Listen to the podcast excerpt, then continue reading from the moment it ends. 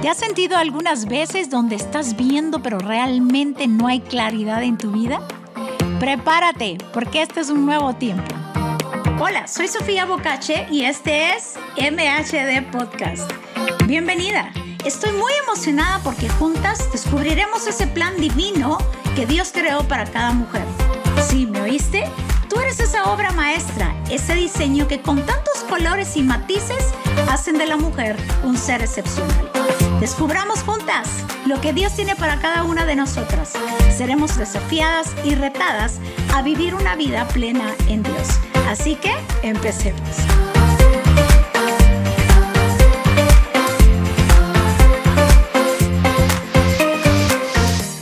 Bienvenida a MHD Podcast. Bienvenida a tener una fresca perspectiva. Prepárate para que Dios destape tus ojos y puedas ver aquello que no estás viendo. Sabes, creo que en este tiempo Dios está haciéndonos ver lo que Él quiere que veamos. Creo que este es el tiempo de tener una perspectiva fresca y podamos ver aquello que Dios quiere mostrarnos. Este es el tiempo de tener un enfoque. Sabes, el enfoque siempre nos dará claridad. Si alguien a quien podemos seguir e imitar es a Jesús. ¿Sabes que Jesús mientras estuvo en esta tierra nunca perdió su enfoque?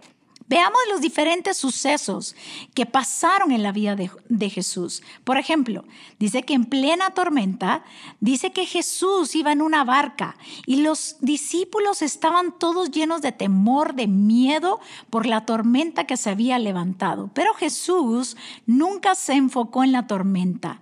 Al contrario, se enfocó en el Padre y empezó a declarar y la tormenta empezó a cambiar, empezó a cesar, los vientos cesaron, las olas cesaron y empezó a cambiar y vino una nueva temporada. Por ejemplo, también Jesús, después de la multiplicación de los panes y de los peces, la gente quería llevárselo y hacerlo rey. Pero Jesús jamás se desenfocó. Jesús regresó al monte a orar, porque Jesús estaba enfocado en lo eterno y no en lo temporal. El ser rey iba a ser temporal, pero Jesús estaba enfocado en un reino, en el reino que es eterno, el reino de los cielos. Jesús siempre estuvo enfocado en lo que el Padre quería enseñarle, en lo que el Padre quería hacer a través de su vida. Sabes, Jesús en otra oportunidad le estaba declarando a sus discípulos que iba a morir. Y dice que de repente Pedro toma a Jesús aparte y empezó a reconvenirle. Y en Mateo 16, 23 dice, pero él volviéndose dijo a Pedro, quítate delante de mí, Satanás. Me eres tropiezo porque no pones la mira en las cosas de Dios, sino en las de los hombres. Si algo necesitamos en este tiempo, en esta temporada, necesitamos aprender a distinguir los tropiezos. Jesús pudo distinguir los tropiezos, sabes, todo aquello que quiera desenfocarte de Dios será un tropiezo en nuestra vida. Por eso es que este es el tiempo que necesitamos enfocarnos. Hay poder en el, en el enfoque. Cuando estamos enfocados en Dios, nuestra perspectiva siempre va a cambiar. También me recuerda la historia de David. En primer libro de Samuel 17, 23, tú puedes leerlo, dice que aparece David. Dice que mientras hablaba con ellos, que aquí aparece un Goliat, un gigante que se ponía en medio de los dos campamentos. ¿Te puedes imaginar esta escena donde este filisteo salió entre las filas de los filisteos y empezó a hablar las mismas palabras, pero de repente oyó David. Y dice que todos los varones de Israel, o sea, todos los hombres que veían a aquel hombre tan grande, huían de su presencia y tenían un gran temor, pero cada uno decía entre ellos, ¿no habéis visto aquel hombre que ha salido? Sabes, el pueblo estaba enfocado en Goliat, a diferencia de David. David se enfocó en Dios. Y dice, dice las escrituras que David, en lugar de prestarle atención a lo que este gigante hablaba, él empezó a escuchar lo que venía, la recompensa que había si alguien podía vencer a este gigante. Entonces dice que David habló a, los, a las personas que estaban junto a él y les dice, ¿qué harán al hombre que venciera a este filisteo y y quitar el oprobio de Israel? Porque ¿quién es este filisteo incircunciso para que provoque a los escuadrones del Dios viviente? Quiero que veas esto. David se enfocó en la promoción. David no se enfocó en el gigante. Sabes, hay gigantes en nuestra vida que se van a aparecer. Quizá un problema en tu salud, un problema en tus finanzas, en tu matrimonio. Son gigantes que se van a empezar a levantar en nuestra vida, en los diferentes, las diferentes temporadas o épocas en nuestra vida. Pero Dios nos está hablando en este tiempo de no enfocarnos en nuestros gigantes. Necesitamos enfocarnos en la promoción, en lo que hay detrás de ese gigante, lo que está detrás de ese Goliat. Lo que está detrás de ese Goliat, hay restitución, hay victoria, hay recompensa, hay respuesta de parte de Dios. Pero necesitamos enfocarnos más allá en nuestros gigantes. Sabes, yo estoy convencida que las batallas muchas veces son la puerta de entrada a nuestra promoción. Así que no te enfoques en tu Goliat, no te enfocas en tu gigante, enfócate en lo que Dios ha dicho que hará contigo y con los tuyos. Enfócate en lo que Dios ha dicho que hará en tu matrimonio, eh, con tus hijos, en tus finanzas. Enfócate en ello. Y cuando estamos enfocados en eso, en lo que Dios ha dicho, enfocados en las palabras que Dios ha pronunciado, definitivamente va a venir claridad y eso hará que tengamos ánimo, que tengamos fuerza, que tengamos vitalidad y que podamos avanzar en nuestra vida. Así que por favor no te detengas por los gigantes que se puedan estar levantando en tu vida. Enfócate en lo que Dios ha dicho acerca de ti, enfócate en las promesas que Dios te ha dado, pero sobre todo enfócate en aquel que ha prometido y te ha dado esa promesa. Así que creo que es un tiempo donde Dios quiere enfocarlos. Sabes, hay otro pasaje muy interesante eh, que relata Hechos 16, 23 y habla que después de que estos hombres habían sido azotados mucho, dice que estaban encerrados en una cárcel.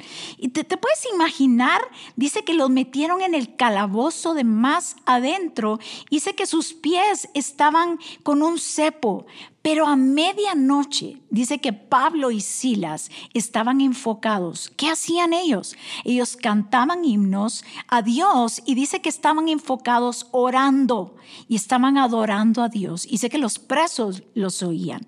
Pero de repente, dice la palabra entonces, ¿sabes? Cuando estamos en el lugar correcto, enfocados en Dios, prepárate para los de repente de Dios. Prepárate para los entonces de Dios. Entonces dice que vino sobrevino de repente un gran terremoto, de tal manera que los cimientos de la cárcel se sacudían y al instante dice que se abrieron todas las puertas y las cadenas de todos se soltaron. ¿Qué te quiero decir? En lugar de enfocarte en tu cepo, porque todos en algún momento tenemos un cepo, a lo mejor un problema en nuestra vida y sentimos que estamos paralizados, que estamos estancados, que no, no podemos salir de allí, pero en lugar de enfocarte en el dolor, en lo incómodo, en, lo triste que te puedas sentir en ese momento, enfócate en Dios, enfócate en lo que Él te ha dicho, enfócate en lo que Él te ha prometido, enfócate en lo que dice su palabra, enfócate en cuán poderoso es Dios. Y mientras tú y yo adoramos a Dios, a pesar del cepo que tenemos en nuestros pies,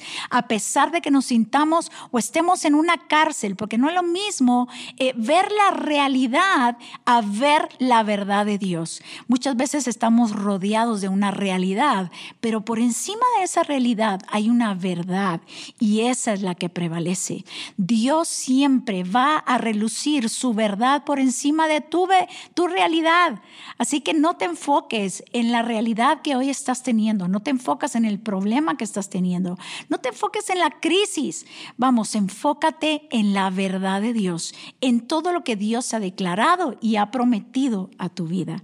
Así que si tienes un cepo en tu vida, yo te invito a que no dejes de orar, a que no dejes de adorar a Dios y darle gracias en cualquier momento y en cualquier circunstancia. Por eso me gusta tanto lo que dice Isaías 43, 18. Dice, no os acordéis de las cosas pasadas ni traigáis a memoria las cosas antiguas. Creo que ese es el tiempo de abrazar las nuevas cosas, pero para poder yo abrazar lo nuevo de Dios, necesito soltar el pasado. Deja de abrazar tu pasado, deja de abrazar lo que te pasó, deja de abrazar a lo mejor eso que debilitó afectó tu vida. ¿Y qué tal si lo sueltas? Sueltas el pasado y abrazas lo nuevo. Y dice y continúa, he aquí que yo hago cosa nueva. Pronto saldrá luz, ¿no la conoceréis? Otra vez abriré camino en el desierto y ríos en la soledad. Sabes, este pasaje es tan claro porque Dios te dice que Dios va a hacer algo nuevo y que pronto saldrá luz, pero no solamente eso, dice, otra vez abriré camino en el desierto y ríos en la soledad. Quiere decir que Dios sigue siendo el mismo. Malaquías dice, yo Jehová no cambio. A Dios no lo cambian las circunstancias, no lo cambian las temporadas, no lo cambian las crisis, no lo cambia nada, porque Dios sigue siendo el mismo. Él es un Dios inmutable. Y si Dios lo hizo una vez en tu vida, Él lo volverá a hacer. Así que yo no sé qué cosas son las que Dios ha hecho en tu vida. A lo mejor hizo un milagro en tu matrimonio, a lo mejor hizo un milagro en tus finanzas, a lo mejor hizo una sanidad en tu cuerpo, pero si Dios lo hizo esa vez, prepárate porque Dios lo volverá hacer. Y cuando tú y yo nos paramos en esa verdad, cuando tú y yo estamos enfocados en lo que Dios nos está hablando, prepárate, porque este es un tiempo de avance y enfocarnos en aquel que puede hacer las cosas nuevas y en aquel que puede hacerlo de nuevo. ¿Sabes? Hay algo interesante en el libro de jueces, sabes, podemos leer, si tú lees el libro de jueces, miras cómo realmente todo va en declive, todo está cuesta abajo. En el tiempo de, Josué, todo estaba como hacia arriba. ¿Por qué? Porque la gente estaba buscando a Dios, porque Josué dijo, yo y mi casa serviremos al Señor. La gente estaba enfocada y todo estaba saliendo, eh, iba para adelante, todo estaba prosperando, la gente estaba realmente conectada con Dios, pero de repente en jueces vemos a un pueblo en declive, en cuesta abajo. La gente se le había olvidado lo que Dios había hecho, se le había olvidado que Dios tenía principios, que Dios quería bendecirles y cada quien empezó a hacer lo que quería. Entonces Dios empieza levantando jueces. Los jueces eran estos líderes regionales. Aparece un Otoniel, por ejemplo, aparece un Ahod. ¿Quién, quién era Ahod? Ahod fue un hombre que venció al rey de Moab, que se llamaba Eglón. Y dice que este rey se había apoderado de la ciudad de las palmeras. Quiero que le pongas atención. Sabes, los israelitas estaban sometidos a una, a una dura eh, presión, servidumbre durante 18 años. Entonces este juez Ahod dice que se levantó y mató a Eglón con un puñal. Y gracias a eso, los israelitas pudieron vivir una buena temporada, una temporada de paz. Pero dice que este Ahod escapó después de matar a Eglón. Dice que lo que hizo fue tocar trompeta en Efraín y llama a todos sus compatriotas a salir de las colinas y avanzar. Y sabes que los israelitas descendieron y mataron a diez mil moabitas. Dios le había dado la victoria. Sabes, Dios siempre te dará la victoria cuando tú y yo le creemos a Él. Cuando empezamos a sonar trompeta. ¿Qué es sonar trompeta? Empezar a declarar lo que Dios ya te dijo.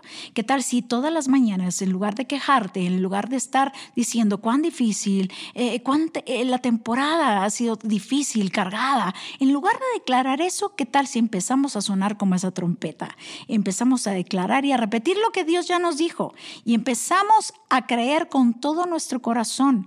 Sabes, Dios quiere que alineemos nuestro corazón y nuestra boca a las palabras que Él ha dicho. Entonces sucede lo siguiente. Sucede lo que dice en jueces 4, cuando dice que en aquel tiempo gobernaba eh, una mujer llamada Débora. Probablemente la has escuchado muchas veces, pero dice que esta mujer era profetisa. Dice que esta mujer se acostumbraba a sentarse debajo, bajo la palmera de Débora. Dice que fue en el monte de Efraín. Dice que los hijos de Israel, o sea, la gente, subía a ella para consultarle. Quiero que veas esto. Dice que Débora operaba bajo la palmera. Sabes, entre esa región montañosa y nuevamente los israelitas estaban siendo oprimidos. Pero Dios levanta a esta mujer para darle instrucciones a un hombre, a un hombre llamado Barak, y le dice, vamos, reúne diez mil hombres y empieza a marchar contra, tu enemigo que es Císara. Y dice que los cananeos, esos eran los enemigos de Israel, iban, iban a ser entregados en sus manos. Quiero que veas esto. ¿Por qué es que Débora estaba debajo de la palmera? Sabes, ella se crió ahí. Ella había escuchado la conquista de Ahod, el juez anterior. Ella había visto realmente la victoria que había, había acontecido en esa oportunidad de parte de Dios para los israelitas. Sabes, todos en nuestra vida necesitamos estar debajo de una palmera. Sabes, Débora, lo que esa palmera representaba era recordar que Dios había liberado en ese entonces y Dios lo podía volver a hacer. ¿Cuál es tu palmera? Tu palmera es todos aquellos milagros que Dios ha hecho. A lo mejor Dios hizo una sanidad en algún familiar o en tu vida y Dios lo puede volver a hacer. A lo mejor Dios hizo un milagro en tus finanzas. Déjame decirte que Dios lo puede volver a hacer. A lo mejor Dios hizo un milagro en tu matrimonio. Estabas a punto de separarte, de divorciarte, y Dios en ese momento intervino, interrumpió, pero Dios lo puede volver a hacer. ¿Cuál es tu palmera? Tu palmera, cuando tú te recuerdas de lo que Dios ha hecho, de lo que Dios hizo en esa oportunidad, sabes, cuando tú te pones debajo de una palmera y el sol está ardiente, trae esta, trae esta frescura, este refrigerio, en decir, bueno Dios, yo voy a reposar en ti, yo voy a descansar en ti, yo voy a confiar en ti, porque esta palmera me está dando sombra. Esta palmera yo entiendo que si, si tú lo hiciste en esa oportunidad, tú lo volverás a hacer. Así que Débora jamás se enfocó en la batalla. Ella sabía que Dios daría la victoria en esa oportunidad. Ella sabía que detrás de la batalla venía recompensa. Así que no te enfocas en tu batalla, así como David no se enfocó en su Goliat, así como Pablo y Silas no se enfocó en el cepo. Esta mujer tampoco se enfocó en la batalla, no se enfocó en los enemigos, no se enfocó en los cananeos, se enfocó en Dios y dijo, si Dios lo hizo, Dios lo volverá a hacer. Así que detrás de la batalla viene la restitución, detrás de la batalla viene la recompensa y detrás de la batalla viene tu promoción. Así que no te desanimes, no te desalientes. Dios está contigo. Dios trae restitución, recompensa y promoción. Pero necesitamos enfocarnos en lo que Dios quiere que nos enfoquemos. Así que levántate si has estado desanimada, has estado triste, has estado perdiendo la fe, la confianza la esperanza en lo que Dios te ha dicho, Dios te envía a decirte, vamos, levántate, ponte debajo de tu palmera. Eh, eh, solo, solo recuerda lo que Dios ha hecho, solo refrescate, solo descansa en mi palabra, porque va a acontecer. Solo enfócate en que el mismo Dios de ayer sigue siendo el mismo de hoy y por los siglos. Así que es el tiempo de levantarte, de enfocarte y de estar atenta a ver la restitución, la recompensa y la promoción de parte de Dios. Así que atesora esta palabra, hazla tuya, vívela, porque este es el tiempo de Dios para ti. Que Dios te bendiga.